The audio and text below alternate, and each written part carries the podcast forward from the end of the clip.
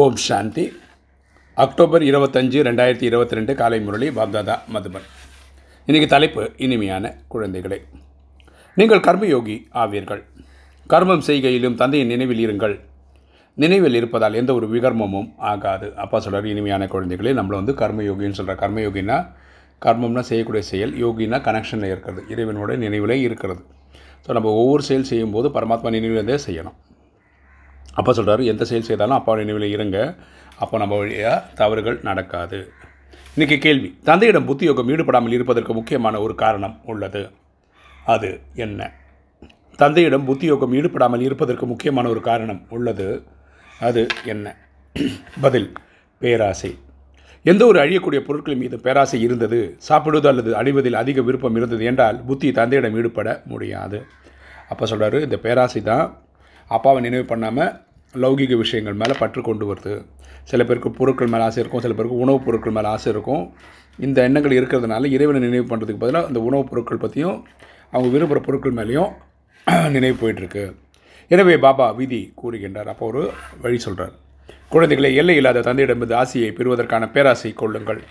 பேராசைப்படுறதுன்னு ஆயிடுச்சு. நீங்கள் பொருட்கள் மேலே பேராசை பேராசைப்படுறதுக்கு பதிலாக இறைவன் மேலே பேராசைப்படுங்க. மற்றபடி எந்த ஒரு பொருளின் மீது பேராசை கொள்ளாதீர்கள். இல்லை என்றால் எந்த பொருள் மீது அதிகமான அன்பு இருக்குமோ அதே பொருள் கடைசியில் நினைவிற்கு வரும். மேலும் பதவி இழிந்ததாக ஆகிவிடும். நம்ம மரணத்தின் போது நம்ம எந்த பொருள் மேலே அதிகமாக ஆசை வச்சிருக்கோம் அந்த பொருள் மேலே எண்ணங்கள் வர ஆரம்பிச்சிடும் அப்போ அதுக்கேற்ற மாதிரி பிரிவுகள் கிடைக்கும். அதனால் நம்ம பதவி கம்மியாயிடும். இன்றைக்கி தாரணை. ஃபஸ்ட்டு பாயிண்ட் பேராசைக்கு வசப்பட்டு எந்த ஒரு பொருளையும் மறைத்து தன்னிடம் வைத்து கொண்டு வைக்கக்கூடாது. பேராசையின் காரணமாக நம்ம வந்து பொருட்களை அபகரித்து வச்சுக்கக்கூடாது. தந்தையின் கட்டளைப்படி நடந்து கொண்டே இருக்க வேண்டும். அப்பாவோட கட்டளைப்படி நம்ம நடக்கணும். ஸ்ரீமத்தை ஃபாலோ பண்ணணும். ரெண்டு பாபா என்ன உணவு ஊட்டுகிறாரோ என்ன அணிவிக்கிறாரோ ஒரு சிவாபின் பட்டவரில் தான் பெற வேண்டும். நம்ம எல்லாமே இறைவன் கொடுக்கறத எடுத்துக்கணும். அதாவது திருடியெல்லாம் எடுக்கக்கூடாது. தேகாபிமானத்தில் வரக்கூடாது. உடல்னு புரிஞ்சுக்கக்கூடாது. மாமா பாபாவை முன் முழுமையாக பின்பற்ற வேண்டும். மாமா பாபா இந்த இயக்கத்தில் நம்பர் ஒன்னாக நம்பர் டூவாக வந்து போயிருக்காங்க இல்லையா? அதே மாதிரி நம்ம அவங்க ஃபுட் ஸ்டெப்ஸை ஃபாலோ பண்ணணும். வரதானம். அனைத்து பொக்கிஷங்களையும் பகிர்ந்து கொடுத்தும் அதிகரித்து கொண்டும் எப்பொழுது நிரம்பியவராக இருக்கக்கூடிய பாலகன் மற்றும் எஜமானன் ஆகுக. அனைத்து பொக்கிஷங்களையும் பகிர்ந்து கொடுத்தும் அதிகரித்து கொண்டும் எப்பொழுது நிரம்பியவராக இருக்கக்கூடிய பாலகன் மற்றும் எஜமானன் ஆகுக.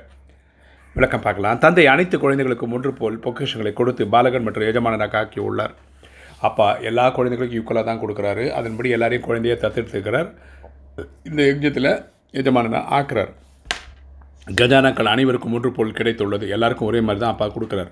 ஆனால் ஒருவேளை யாராவது நிரம்பியவராக இல்லை என்றால் அதன் காரணமானது கஜானாக்களை பாதுகாக்க வைக்கவோ அல்லது அதிகரித்து கொள்ளவோ தெரியவில்லை. எல்லாருக்கும் ஒரே மாதிரி கொடுத்துருந்தா கூட நிறைய பேர் அதை கரெக்டாக வச்சுக்கிறது இல்லை இதுக்கு முக்கியமான காரணம் வந்து அவங்களுக்கு இந்த பாதுகாக்க வைக்கக்கூடிய டெக்னிக் தெரில இல்லையா? கஜானாக்களை பாதுகாக்கிறதுக்கு வழி தெரில அதிகரிக்கிறதுக்கான வழியும் தெரில பகிர்ந்து கொடுத்தல் அதிகரித்து அதிகரித்து கொள்வதற்கான விதிமுறையாவது பகிர்ந்து கொடுத்தல் ஆகும் ஸோ அதிகரிக்கிறதுக்கான வழி என்ன?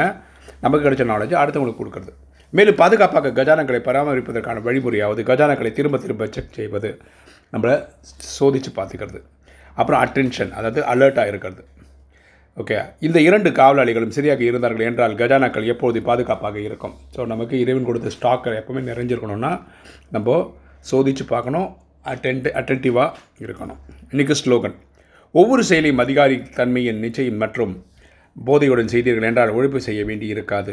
ஒவ்வொரு செயலையும் அதிகாரத்தன்மையின் நிச்சயம் மற்றும் போதையுடன் செய்தீர்கள் என்றால் உழைப்பு செய்ய வேண்டியிருக்காது எப்போ எந்த ஒரு வேலையும் பண்ணாமல் ஐ மீன் பண்ணாமன்னா கஷ்டமாக உடல் உழைப்போடு பண்ணுறேன் அப்படின்னு நினைக்காம சந்தோஷமாக எப்போ பண்ண முடியும்னா நம்ம வந்து ஒரு ஆன்மீக நஷாவில் செய்யணும். நான் தான் இந்த இயக்கத்தின் அதிகாரி அப்படின்ற ஒரு சந்தோஷத்தில் பெருமிதத்தில் பண்ணணும். ஓம் சாந்தி.